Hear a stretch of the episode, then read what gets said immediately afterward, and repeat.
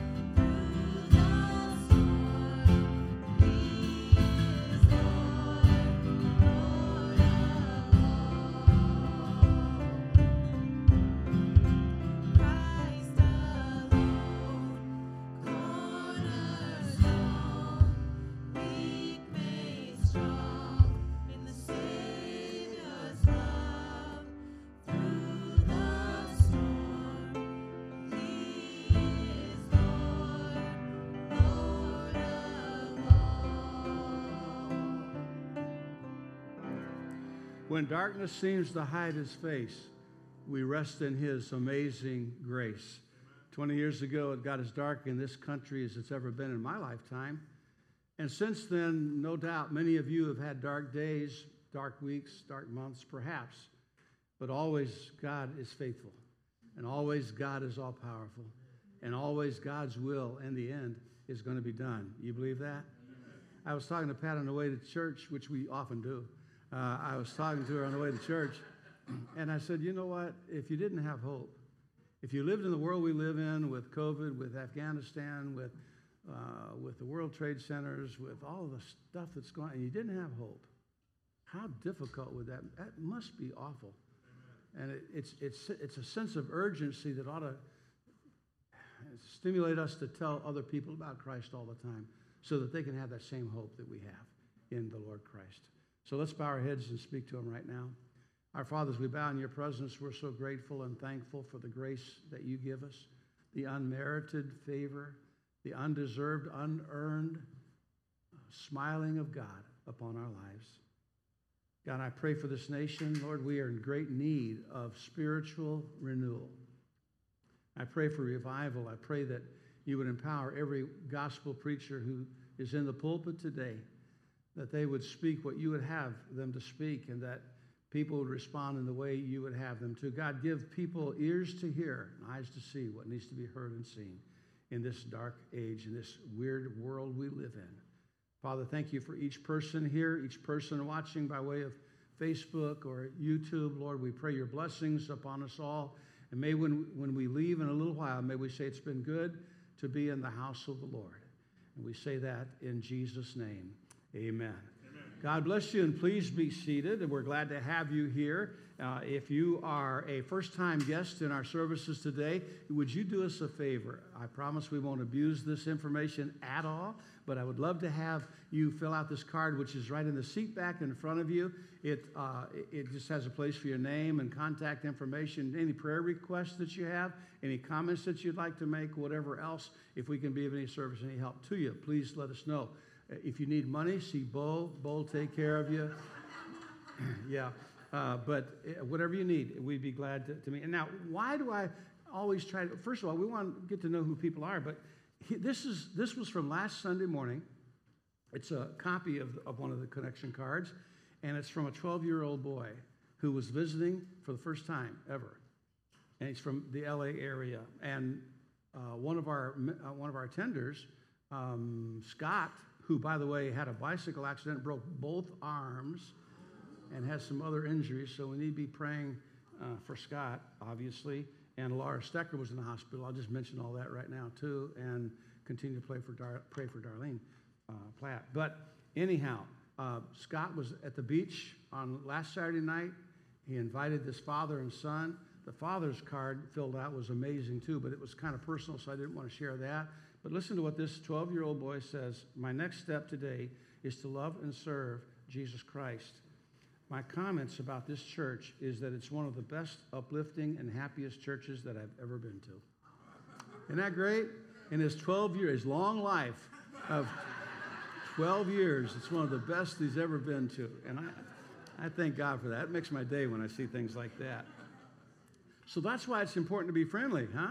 That's why it's important to, to say hi to people and to be earnestly uh, loving toward everyone and to make them feel very comfortable being here. Today, going to preach on the prayers of Jesus, the introduction, uh, the introductory message, and then we'll uh, that'll be the foundation for the next uh, two or three or four, perhaps, sermons that come. There are not that many sermons that he that we know the words that he prayed. Actually, I mean, not that many prayers where we know the words he prayed. Uh, there are about 10 that we have some little pieces of. So uh, it's not going to be a real long series, but I hope it'll be a profitable one. The prayers of Jesus. And then Wednesday at 10 a.m. Bible Study Fellowship. We'll meet right here, ladies. Be sure to see uh, to be here at 10 o'clock. If you're interested, talk to uh, uh, to our, our, leader about that. Uh, and to Nicole. And then next Sunday, we'll be preaching on a boilerplate for prayer. You know what a boilerplate is? That's part of what we're going to go over next week, what a boilerplate is. And if you're thinking of some, uh, some uh, kind of a piece of metal tag on a big boiler, that's not what it is, okay? Uh, boilerplate prayer uh, for prayer. Check out our bulletin for Bible studies held throughout the week. Friday also is Ladies' Bible Study right here. So we want you at 9 o'clock. 945. 945.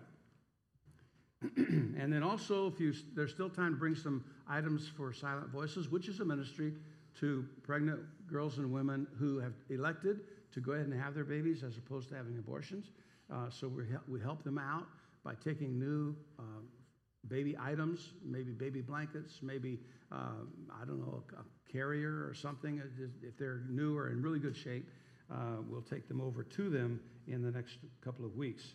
And be sure to vote. I got my I, vote, I voted sticker. You all, you had yours yesterday. You don't have it today. Okay, but vote. So if you haven't voted, be sure to vote. If you if you not sure how to vote, see me. I'll tell you how to vote. I'll fill out your ballot for you if you want. Okay, no problem. Yeah. Uh, all right, here's, here's what I've got for the bulletin early morning prayers. In the morning, rising up a great while before day, he went out and departed into a solitary place and there prayed. Mark chapter 1, verse 35. Today we're beginning a series on the, on the prayers of Jesus.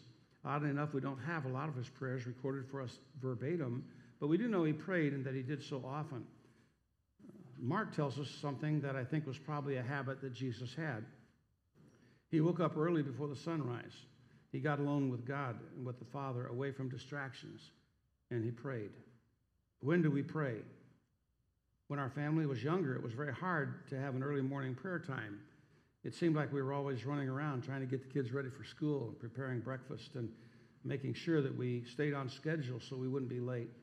We generally had our prayer time when we put our children to bed. We'd read them a little story, usually uh, either a, a, a Bible story or a story about a Bible truth, and then we would pray with them each night, and then we would later on uh, pray with each other before we would go to sleep. For the last several years, early morning prayer has become my favorite time for prayer and Bible reading. I wake up before Pat, the house is quiet, and I go through my morning routine. Pat has a different schedule. She stays up most every night very late, uh, and that's when she does her prayer, praying and Bible reading. The point is to do them. Whenever you do it, to do them. The time of day is not as important as the practice of getting alone with God. Morning, noon, or night, or all three, make time for God. We need Him in this crazy, sin sick world. And now we're going to learn about the prayers of Jesus. But before we learn about the prayers of Jesus, we have a, a special testimony. A friend of mine for, my goodness, maybe 40 some years, uh, Billy Falling, is going to come and share with us a specific testimony that, that he has that he wanted to share. So I'm going to help him up here with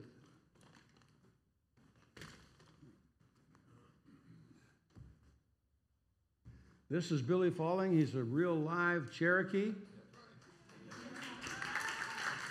Bona fide, higher or lower? How do you want you this? Want to, you want to learn a little Cherokee? Sio Tahicha. Same to you. anyway, I want to give a testimony this morning on tithing, but before I do, I want to give a little background and introduce my guest. and I have a picture of the time that I met Pastor Bays in Washington, D.C., and it has to do with our guest, my guest today. We met in Washington, D.C., and if you got that video of the picture up there of a bunch of preachers with Tim LaHaye, and uh, we had uh, darker hair then, um, and more hair. Gray hair is better than no hair. and we were there lobbying Congress in 1986 for the freedom fighters of Central America. And uh, we went from door to door to the congressional uh, offices and asked for support for, uh, the, from Congress. Uh, this morning I have a guest with me, Jessica. She's from El Salvador. Her father was decapitated by the communists in El Salvador because they refused to join with their cause. She illegally migrated to the United States, has become a United States citizen. She's a Navy veteran, and she is a cancer survivor, and she is a born again Christian. Everybody say hello, Jessica. Praise God. So, uh, my testimony is uh, goes like this. Um, I was born again February the 4th, 1961, at the Church of the Open Door in downtown Los Angeles at a Youth for Christ rally where I gave my heart to the Lord. My mother taught me tithing.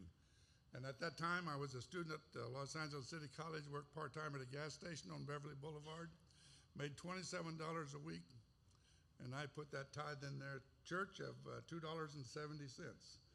And would you believe at that time that would have bought 10 gallon of gas? Thinking about, I wouldn't buy a gallon today in California. But um, tithing goes back in the Old Testament. Uh, we read about uh, Abraham paying tithe to Melchizedek, the king of Salem. You know what Salem was? It was Jerusalem. And um, throughout, I talked to people about tithing. I talked to a man about it in a donut shop. He said, Well, that's Old Testament stuff. I said, Well, yeah, I know, but Jesus said, Don't leave this undone also. And so uh, throughout my life, I've been a tither.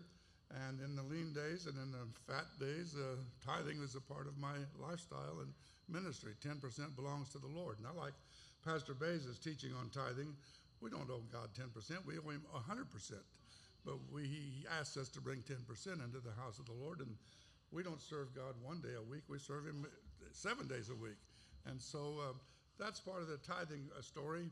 Um, I uh, went to Bible college. I graduated with a Bachelor of Theology degree, same as Pastor Bays has. Pastored three churches in California. One of them was um, up in Escondido, one that I founded called Faith Center of Escondido.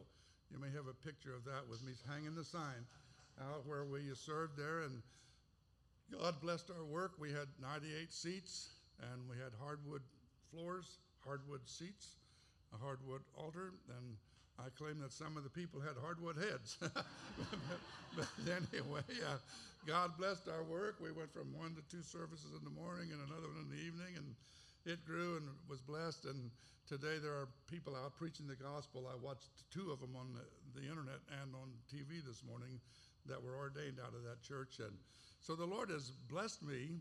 I'm a Cherokee Indian. I was raised in poverty and uh, my grandmother was a full blood Cherokee. I was born in the Cherokee Nation on September the 3rd, 1939. I'm 82 years old. I was born on the day that France and England declared war on Germany. You might remember that date. But um, in the um, course of uh, my lifetime, I have raised uh, two wonderful kids. I've owned three beautiful homes. One, uh, one was with an avocado grove where I planted over 250 avocado trees. You might see a picture of my home there uh, if they have it. And uh, next one would be some of the tr- trees that I planted and grew avocados in Valley Center while I pastored in Escondido. And every dime of the avocado income I set aside for my kids for their education, their college uh, education. And today my son's an attorney in Washington State, and my daughter is a, married to a um, uh, executive of a corporate executive of a solar energy corporation. I have four grandkids. And so I've had a, a blessed lifestyle and a blessed life, but it's been, I claim, a part of my story has been of tithing. And if you see a bunch of avocados in the back of a uh, car there in one of the pictures, um, uh, anybody like guacamole? How many like guacamole? Uh, yeah, a lot of Well, that's great. You might have been eating some of my guacamole up in Escondido when I sold it individually to the to the uh, restaurants and the mar- marketplaces instead of the packing houses where I got twice as much money for it. But um, you know, the Bible says in, in Malachi chapter three, and um, I like to share this because the punchline that I'm going to share with you is going to make a shouting Methodist out of you. I mean, I know that you're nice, quiet Baptist people, but sometimes people can get excited, you know. uh, uh, in Malachi chapter 3, the Bible says um, in uh, chapter, verse 10 and 11, Bring you all the tithe into the storehouse, that there may be meat in my house. And you prove me now herewith, saith the Lord of hosts, if I will not open the windows of heaven and pour you out a blessing, that there shall not be room enough for you to receive it. And I will rebuke the devourer for your sakes, and he shall not destroy the fruit of your ground, neither shall the vine cast her fruit before the time in the field, saith the Lord of hosts. Think of that. Rebuke the devourer. I mean, God can make your transmission last for 300,000 miles. You know that? I just, I got a car, I got a new car three years ago. it was given to me, and it replaced the old car that I was driving for 17 years that I sold to my neighbor. And the neighbor was so glad to give it, they gave me $50 extra more than I was asking for it. But uh, it just was blessed of God, for sure. But I had this new car, and I thought, well, I'm going to go visit my sisters in um, Vegas on a trip to Vegas, 340 miles. I had a prayer meeting with God, and I said, Lord, you've blessed me with this new car, and I'm in good health. I've recovered from a lot of things thanks to the VA hospital, congestive heart failure, heart. I got my pacemaker battery charged up, and my uh, hip replaced. And uh, what should I do with myself? And the Lord impressed me to take a missionary journey.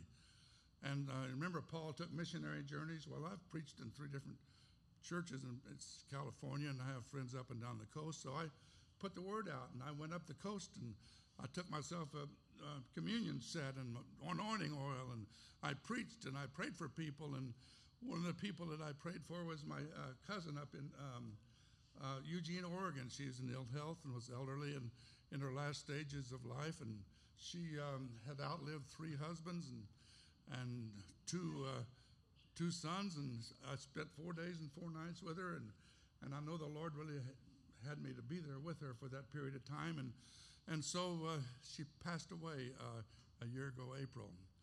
And I got a letter from this attorney saying that she had put me in her will.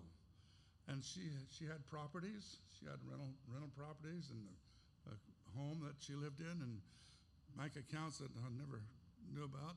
But um, this attorney said I was a part of her will. And the punchline of my testimony this morning that I want to leave with you is this. And I want to show you the picture of it. But this week, I received a check from the estate for $133,627.09 tax free. Come on, shout amen. I knew you could do it. That's tax free. And I attribute that to my, my, uh, my record of tithing and my practice of tithing. I've had so much fun already. The bank's got a hold on that, by the way. Don't get excited until it all clears. But um, um, the first thing I did the next day, I took a check down to this church in South Bay that's having a hard time. Gave the pastor a check for $1,000, and he was so happy to get it. I called a missionary that I hadn't talked to in 53 years. 53 years, the Lord put it on my heart to bless this missionary family. I called him, and uh, well, they had been on their own hard times. Now the husband has Parkinson's, and and uh, the good news is tomorrow they're going to receive by priority mail a package from me with a check for $500 for that ministry. And the bank gave me a little little to, to play with here, so I want to pay a pledge of uh, what I made for the pastor. That video monitor up there, I requested a year over a year and when we sat in the back and before COVID and I couldn't see the front. And the church put it in for me, and it cost almost $500. So, Pastor, here's a check for $500 for that monitor. Now, that's not my monitor, that's a church's. But um, I also uh, I made a pledge to, uh, I really appreciate the work of uh, Rachel and the Live Love uh, Salvation Foundation.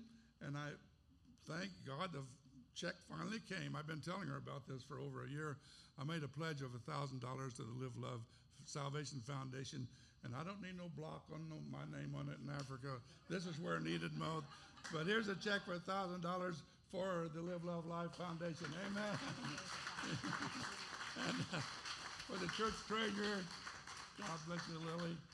And for the church treasurer, my tithe checks are going to be different in the future because uh, I'm trying working out a system for an investment to double my income and so I can double my income and double my tithe. I'm on Social Security and, and not anymore, by the way. but uh, that's my story, and I'm sticking to it. And I want to pay a, I want to pray a tithing prayer for you. Is that okay? I want to pray a prayer for you. Lord, I just pray for this congregation. They love to give, and I pray, Lord, this inspiring message will motivate others to that are on the Facebook and who will hear this later uh, to be come tithers and trust you and let what you pour out a blessing upon them they can't receive. What you rebuke the devourer for their sake.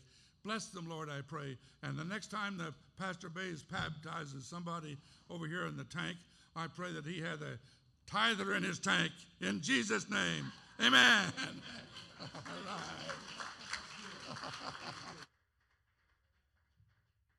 Any other Cherokees want to give a testimony? Let's stand. We'll continue to worship.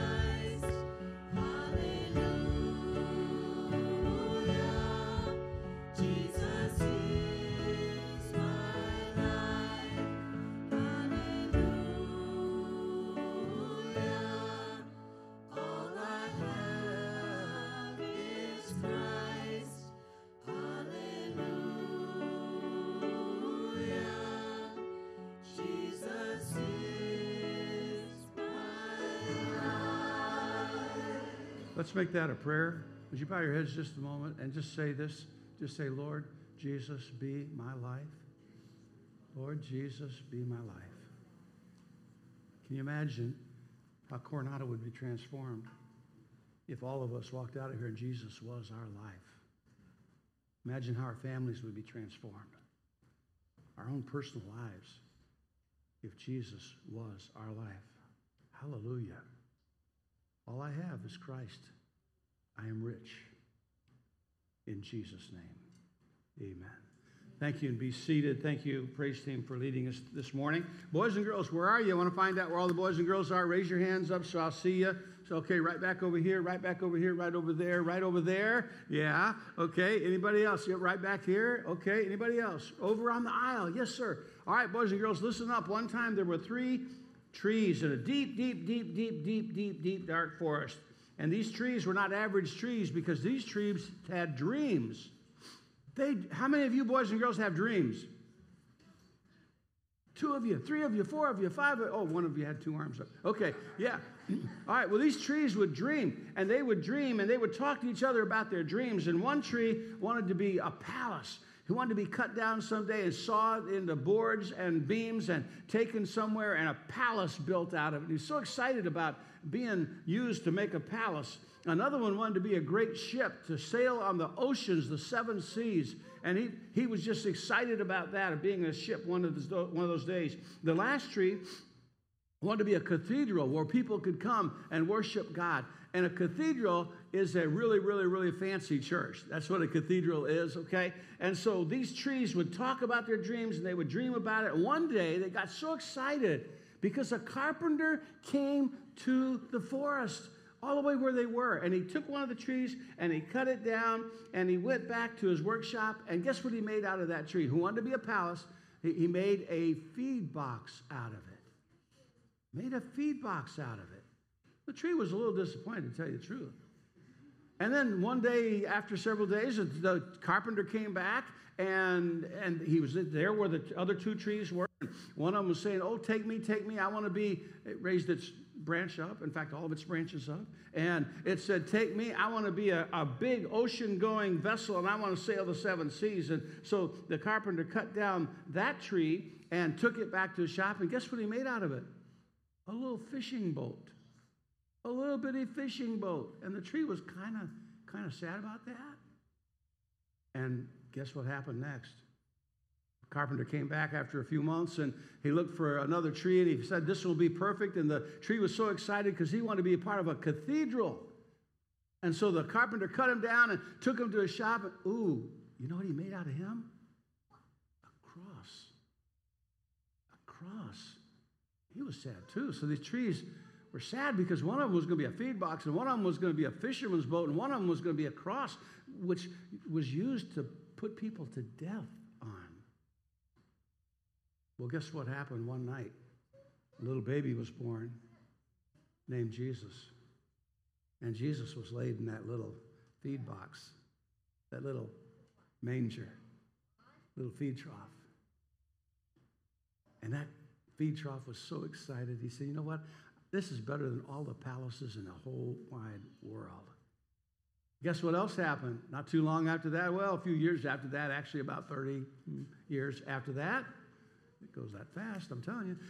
After 30 years, this little fishing boat was on the Sea of Galilee near the shore, and all of a sudden there was this great crowd of people gathered, and it was so huge that the one who was speaking couldn't, couldn't find a good place to be able to teach from. So he, he said, Hey, would you bring that fishing boat over here? And they brought the fishing boat over, and he got in it. They went out on the sea. And you know what? I've been to a, a part of the Sea of Galilee that's like that. It's kind of like an amphitheater, and, and when you're on the water, you talk, and it kind of like uh, is amplifies your sound. And so so guess who this teacher was? Anybody know?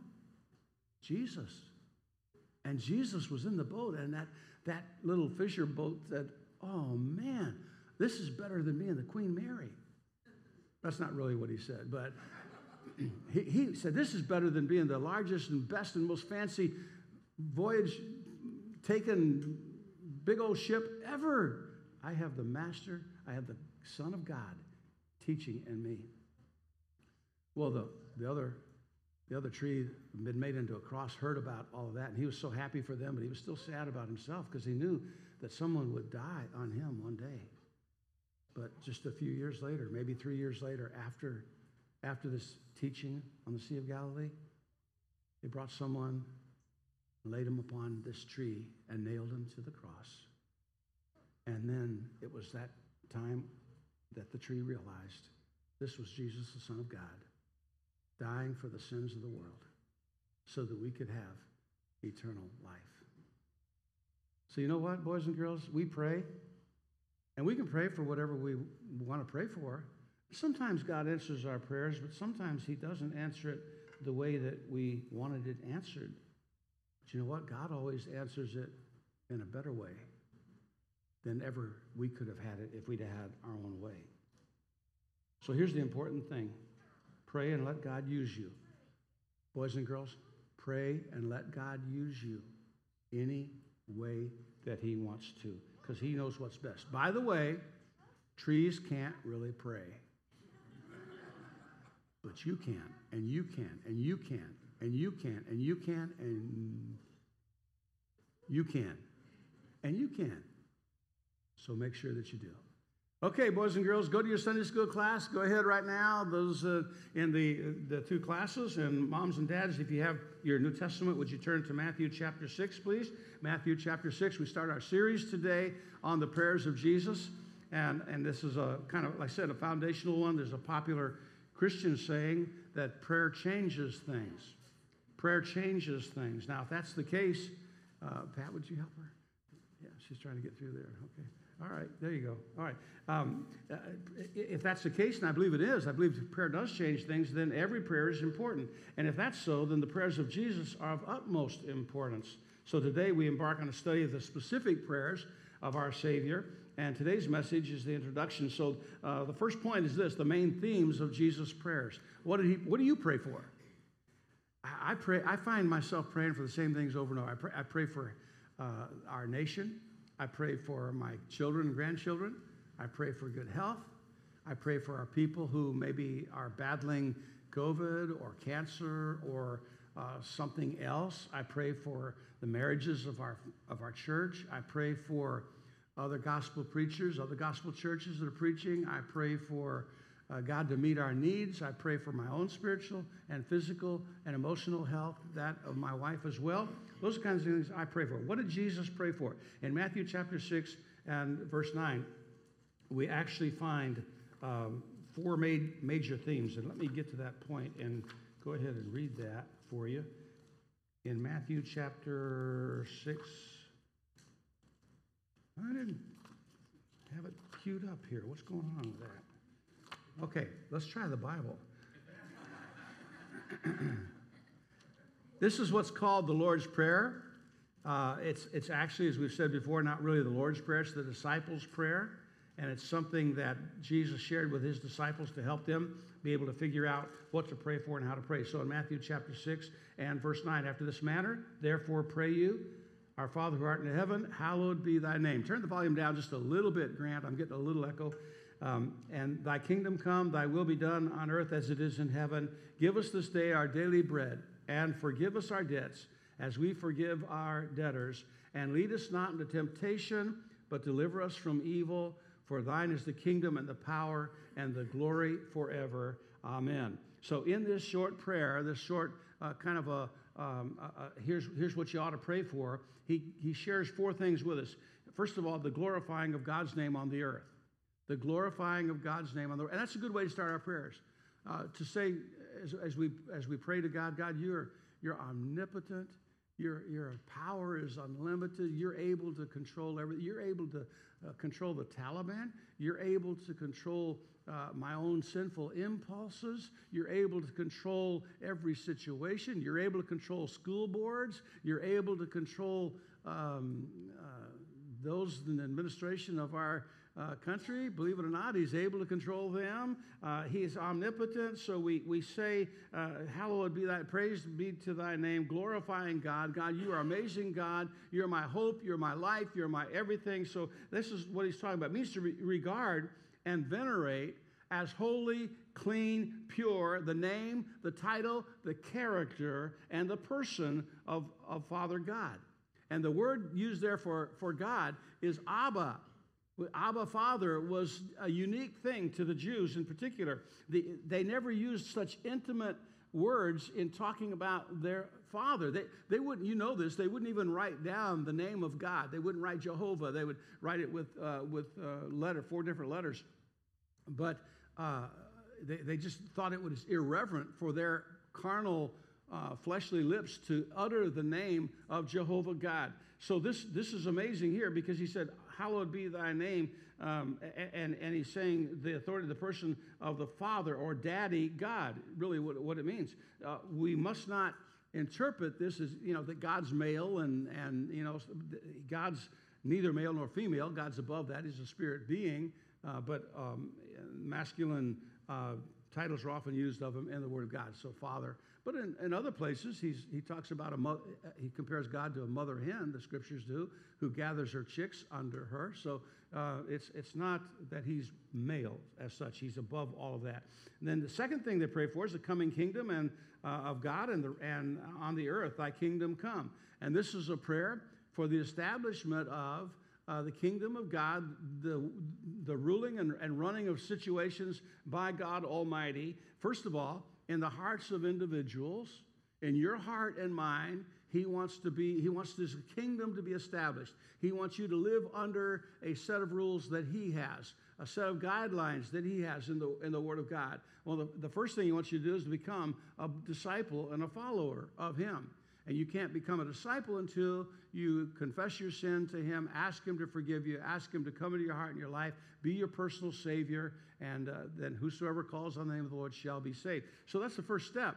Then beyond that, you need to be baptized. You need to uh, start giving. You need to start tithing. Praise the Lord. A, a tither in the tank. I like that. Yeah. Uh, young people are going like, what? But there used to be a, never mind. Anyhow, tiger in the tank. Yeah. Okay, so first of all, he wants to establish his kingdom in our hearts, in the hearts of the individual. Does God rule in your life, or do you rule? You teenagers and pre teenagers and so on, you, uh, do you let God determine what you're going to do, what you're going to say, where you're going to go, wh- what you're going to be? Or do you, do you have the ultimate say? Because if the kingdom of God is ruling and reigning in your heart and life, you will listen to him. You'll take your orders from him. You'll, you'll arrange your life according to his dictates, not according to your own. And I promise you, you're going to be a lot happier if you do that. You let the kingdom of God rule and reign in your own heart. Because there's and a bunch of us here who used to rule our, and reign our own lives before we let God in could testify to that. Can I get an amen to that? That's right. So, uh, by the way, I've been a preacher for almost 50 years, I guess, or thereabouts, somewhere. I, don't, I can't remember. Uh, but I think 50 years. I have zero, zero regrets of serving God full time. I am so grateful and so thankful He let me, He allowed me to be in the ministry. I love it. So, in the, in the hearts of individuals, He wants to establish His kingdom. That goes to adults too, not just teenagers. Uh, God wants you to be under His rule and His reign as your God and your King. And then, secondly, upon the earth in the fulfillment of the Davidic covenant. So, someday there's a coming kingdom. You know that? Someday there's a thousand year righteous reign. I cannot wait. I cannot wait. A, thousand years of righteous reign. All things are going to be different. The lion and the lamb will lay down together. The lion will not eat the lamb. Uh, it will it'll coexist with it, and uh, and people will live to be. Uh, they'll go back to pre uh, flood days with their length of life, the 800, 900, 1,000 years. If someone dies at 100, it's because they were judged immediately for sin. So, and they're considered an infant or a, or young, a young person, only 100 years old, and died. That's awful, yeah. Uh, so it's going to be completely different uh, when Christ is ruling from his kingdom on the earth, and that's promised, and it will take place one of these days. Third thing is to pray for the daily sustenance and protection of his disciples. Give us this day our daily bread.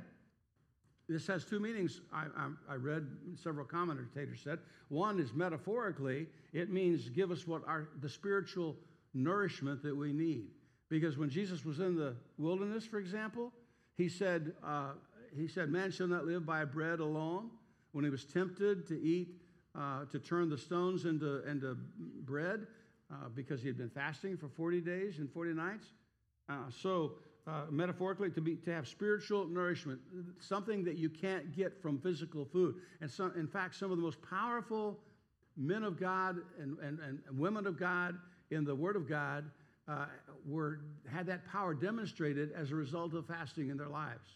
So, uh, so there's a spiritual feeding that's necessary, but literally it means supply our physical needs. Now, I didn't ever know this before. I, I read uh, one, one commentator that said the best interpretation for this give us our daily bread is really give us bread for tomorrow.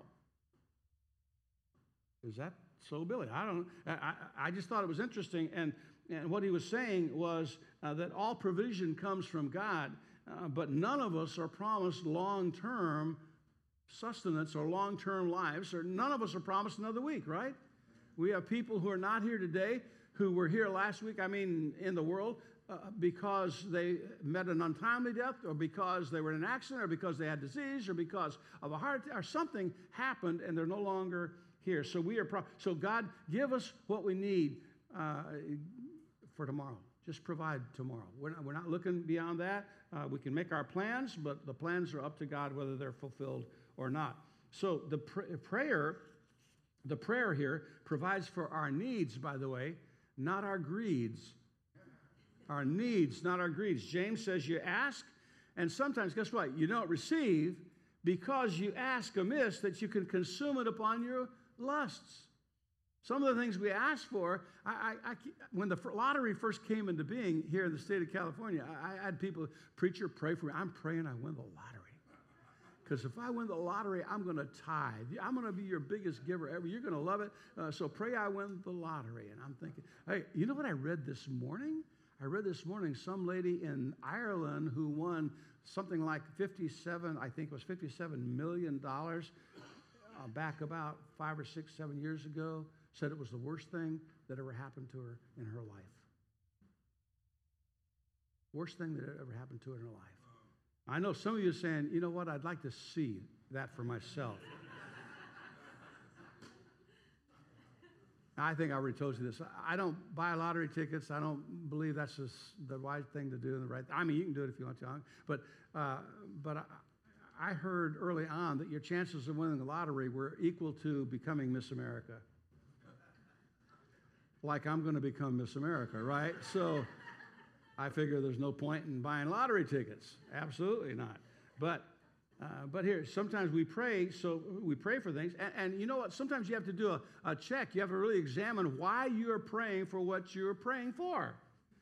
Because sometimes it's not real obvious on the surface, but if you dig a little deeper, you find out it's something that, that you want more than necessarily what God wants. So uh, then the fourth thing is the redemption of the world from sin and suffering. Lead us not into temptation, but deliver us from evil. Literally, don't let us succumb to this time of testing. In 1 Corinthians 10 13, by the way, the idea of I can't help myself, preacher, I, I want to quit drinking, but I can't. I want to quit smoking, but I can't. I want to quit taking drugs, but I can't. I want to quit being immoral, but I can't. I want to quit with pornography, but I can't. Listen to what God says. There's no temptation taken you, but what is common to man. Uh, God is faithful, who will not allow you to be tempted above that which you're able, but will, with the temptation, also make a way to escape that you may be able to bear it. No temptation. You know what that means? You know what that means in the Greek? No temptation. No testing. There's no testing. Well, preacher, you don't understand how. Well, no, but God does. And He says there's nothing, no temptation that you can't get the victory over through Jesus Christ. Now, if you're not saved, I understand. Res- and, another commentator said this means rescue us from evil and wickedness or the evil one. So this might be referencing even not just evil, it's all around us, and it is all around us. It might be referencing also the evil one, Satan himself. Secondly, we see Jesus and his prayers, and I know you're getting you're getting a little worried because it's five to eleven, and I'm on point two. Don't worry, I only have 33 points, so it's no problem.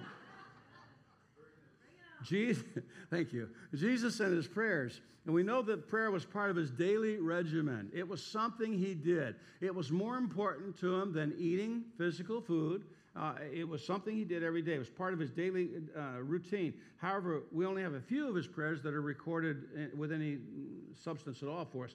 Uh, Jesus said, for example, when you pray, go into your room, close the door, and pray to your Father who is unseen. So, one of the things he talks about is when you pray, get away from distractions. It's not going to be real easy to sit there and pray in front of the TV if you're watching the Chargers lose today. And by the way, you at home watching the Chargers game instead of watching, well, you're not watching me, so I can't. Okay. If you look at this later, you should be in church, not watching the Chargers at 10 o'clock on Sunday morning, which is when the game is. I have it DVR. I understand. So, so get rid of the distractions. And while on earth, Jesus was a man of passion, discipled prayer, uh, and disciplined prayer. He, oh, he was a good Jewish man. You understand he wasn't an American, right? You understand he wasn't an American. He was not.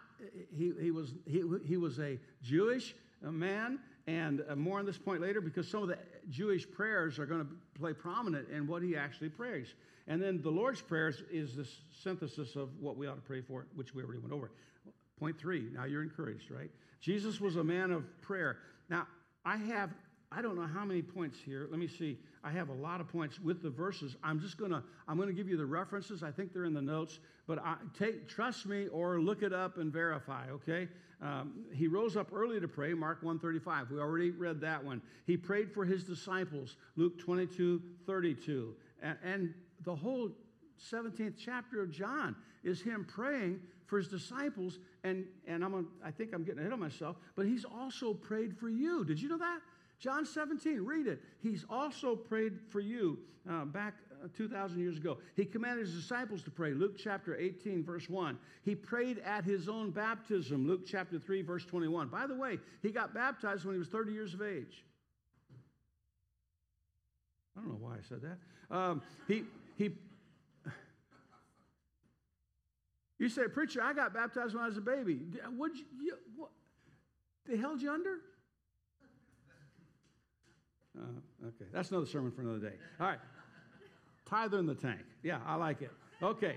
Uh, he prayed his baptism, Luke chapter 3, verse 21. Number, uh, next thing is he prayed with thanksgiving, Matthew 26, 26. As they were eating, he, he asked the blessing upon the food. As he, as he um, began the, the tradition uh, or the ordinance of the Lord's Supper or communion. He prayed when he was stressed. I am going to read these verses because some of you would think, well, Jesus was God. He was never stressed.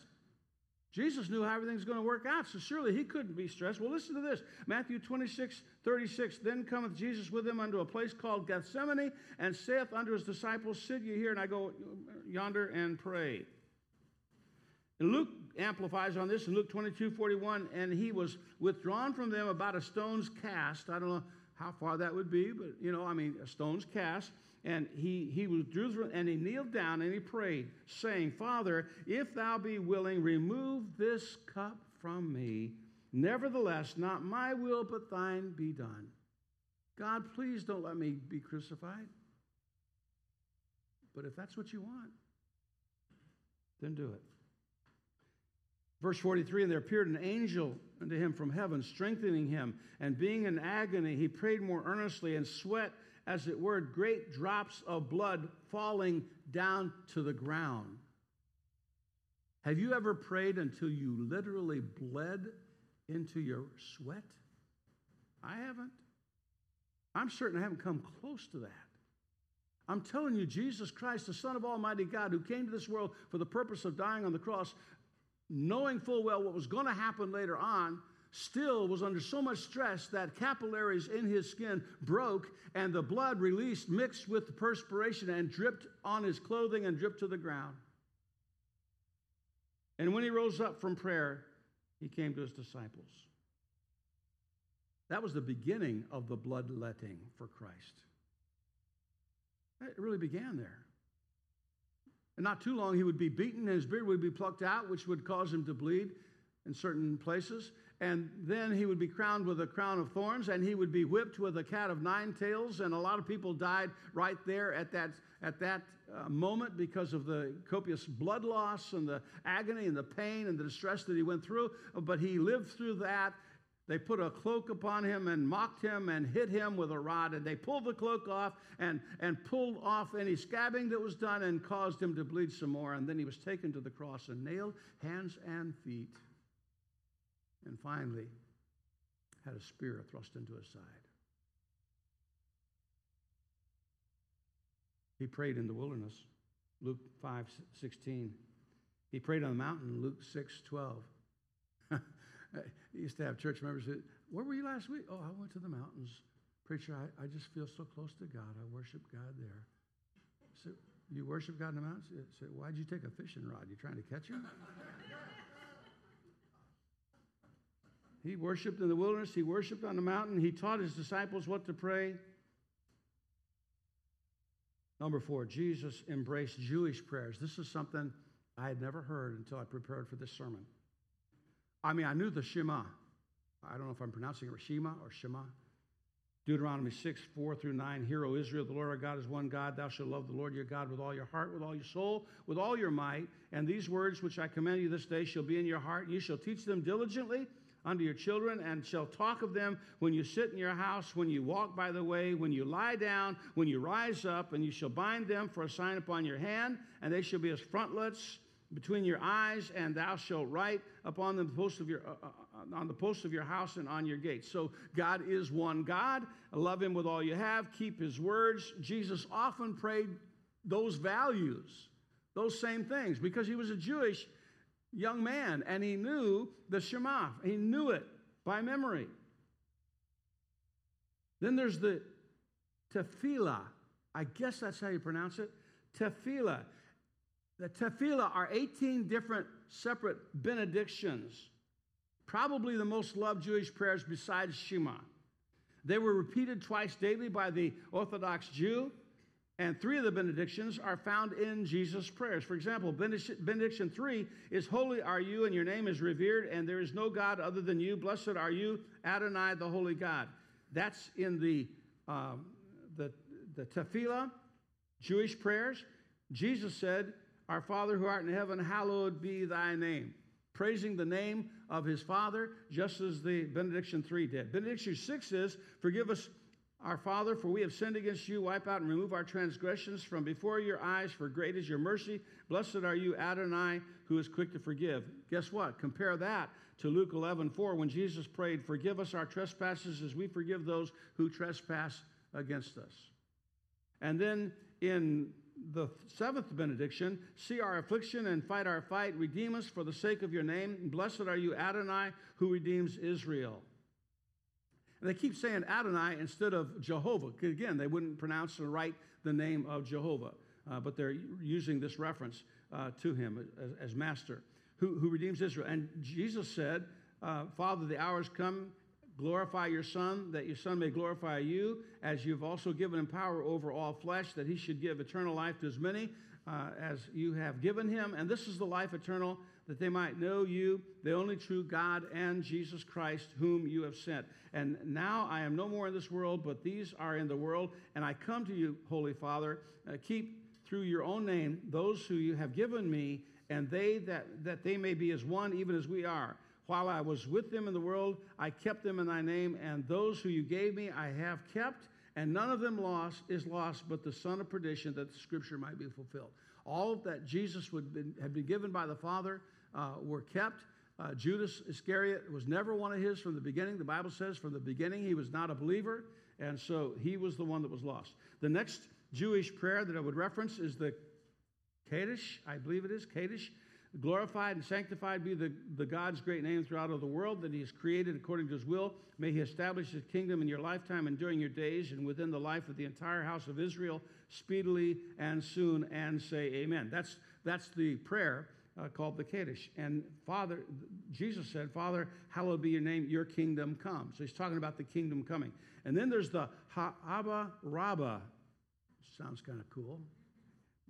With great love have you loved us, Lord our God. Great and abundant mercy have you bestowed upon us, our Father, our King, for the sake of our forebears who trusted in you, whom you did teach the laws of life be gracious unto us and teach us likewise. And again, without reading it all, in John 17, he, he, is, he prays again, and he prays for those who are in the Father, and for the ones who, who will be given to him, for you and me who will become Christians 2,000 years after this prayer was made.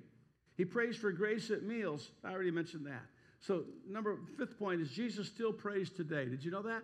What does he do in heaven? One of the things he does is he prays. In Romans 8 34, who is he that condemns? It is Christ that died, that rose again, who is even at the right hand of the Father, who also makes intercession for us. He's at the right hand of God the Father. What, oh, the right hand man, right? You know what the right? That's a place of authority and prominence, and there's no one equal to, to Jesus Christ. And he's on the right hand. Here's, here's God's throne. Here, here's Jesus on the right hand side and He is making intercession for you and for me. When we mess up, He's pleading the blood. When we do something, He's praising us. When we do something good, when He's praying, God, meet the needs of this, uh, this sailor, meet the needs of this businessman, meet the needs of this police person, this law enforcement, meet the needs of, uh, uh, and he, he fills in your name. He's praying for you. He prays that the Father would protect the church. He prays for physical protection, spiritual protection. He prays for his church to be sanctified, that we would be holy. We, we should not walk as the world walks, folks. We're in the world, not of the world. There's a difference. So we, our, our lives, our testimonies, our words, we ought to be pleasing unto him. Make us holy for his sake. Make us one with, with, with the Lord and, and, and the desires He has for us. He prays for us who will believe through the message of the disciples in John 17 20. Neither I pray for these alone, the ones that He had already been given, but for them also who shall believe on me through their word, and they may all be one. Thou, Father, art in me, and I in thee, that they may be one in us, that the world may believe that thou hast sent me. Prayers of Christ powerful words. The fact that he prayed, an example to us. The content of what he prayed ought to become an outline for our prayers. Do you pray? Do we pray? Do we really pray? Father, I know many times I've been convicted about my own prayer life. I pray that right now you would show us if our prayer lives are pleasing to you, great. If they're not, Lord, show us. Plant in our hearts, our sinful hearts, yeah, saved, but still bombarded with sin. Plant in our sinful hearts the seed of a desire to be different, to be dependent upon you, to be in communication with you to be one with you and one with other believers. God, I pray for those who maybe never have a real set, set aside prayer time, who may pray just kind of haphazardly whenever it comes to their mind, whenever they need something. But other than that, Lord, haven't discovered the riches and the joy of abiding in your presence. God, may you work in their heart right now. May they, with your help, begin to set aside a time in a place where they'll not be disturbed, where they can worship you and praise you and pour out your, their needs to you, where you can talk to them as they talk to you. God, help us. God, help us. Lord, I pray for those who are prayer warriors who bombard your throne with prayers for a needy world, a broken world, a torn up world. God, I pray you would bless them, keep them consistent, keep them strong in their prayer. Lord, help our prayers be, mean something, not just be something we do by rote from memory. Say it as quickly as we can, get it over with. God, help us to pray from hearts that are absolutely in tune with you. Forgive us our sins and bless us, we pray. In Jesus' name, amen. Would you stand with me, please? Maybe you'd like to receive Christ as your personal Savior. I'd be glad to show you how. Guys, maybe you'd like to come and have a word of prayer with me. I'd be glad to pray for you. Or maybe you just need to pray at this altar. Ladies, my wife's down here. She'd be glad to pray for you. Maybe you want to join the church, want to be baptized, want to rededicate your life. Maybe you want to say, starting today, I want to have a real, vital prayer life. Whatever it is, as the praise team sings, we're going to sing a verse, maybe two. That'll be it. So come on right now. The invitation is open for you.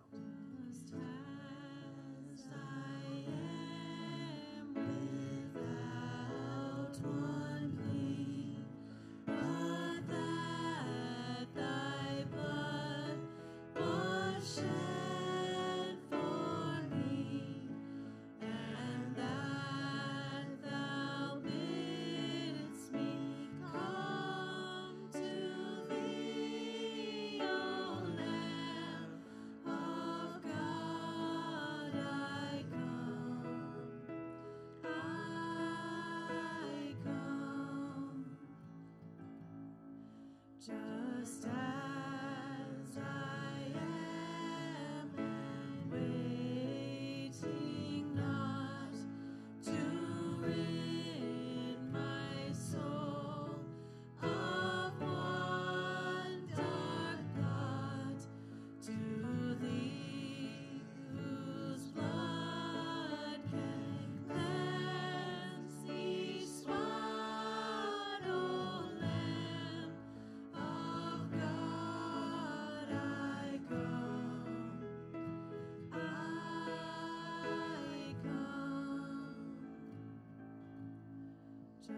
Just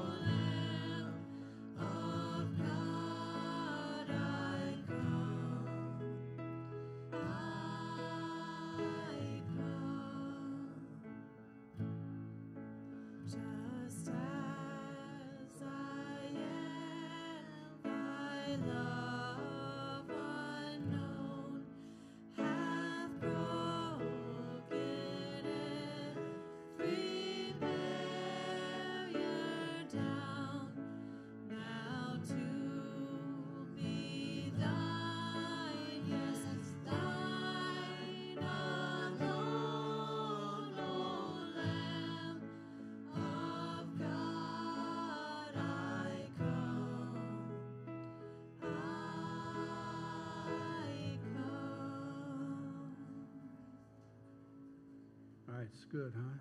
God is good. God is good. Thank you, Billy, for that tremendous testimony. We appreciate that. And uh, I paid, I was buying gas for 19.9. 19.9, 19 cents, and 19.9 cents, 1966, Springfield, Missouri. I was making, let's see, uh, when I surrendered to ministry, I like to, you know how sometimes you'll hear about a testimony from a preacher who said, I could have been a movie star, I could have been wealthy, I could have been this, I could have been that. I was making a dollar, eight cents an hour. and if I hadn't surrendered ministry, I'd be still broke, I'm sure. I started out tithing, Billy. I, I, I did the same. I, I would, I would. Well, I started out just giving a little bit, you know, and then I started out figuring. I'd get my my stub, my page stub, and if it was like twenty five dollars, I would give two dollars fifty cents, and then I started rounding it up a little bit. I'd go like two dollars and seventy five cents, and, and then pretty soon I was saying, you know what? I just need. I, oh, I, for, I skipped a step. I used to tithe only on the net instead of the gross. I thought that, you know, hey, I don't even see that money. Government's got that, so why should I tithe on that? But I, I started tithing on that too. Yes, sir? I uh, failed to mention that um, I've downsized in my houses in the mobile home I live in now. It has quadrupled in value since I moved into it. So um, I told Pastor Bates, I said, I could sell that, but if I did, I'd have to come live with you. But No, that's not. It's not God's will. It's not God. We could build a teepee on the property. I love Billy. We had some good times, and uh, I'll tell you what. He's got a. I wish he wish he had more of your books because he's got an incredible book that I loved reading. Uh, so I, I don't know. I just don't want to go home yet. I'm I'm still talking carrying on. Whatever we can do to help you out, we're here to do it. God bless you. We're glad that you're here. John, would you come up here and dismiss us in word of prayer, please? John Lauer, come on up. And uh, for the sake of those that are at home, we want to use the microphone. So there you go. Thank you for being in God's house today. Let's pray. Thank you, Lord, for this time to worship you, this time to learn more about you, this time to be revived. We praise you. Pray that each of us could be praying often. You say, pray without ceasing. Help us to do that. Pray this week we could be doing that and glorifying you. Go with us now. In Jesus' name, amen. Amen. God bless you. Have a great rest of the Lord's day.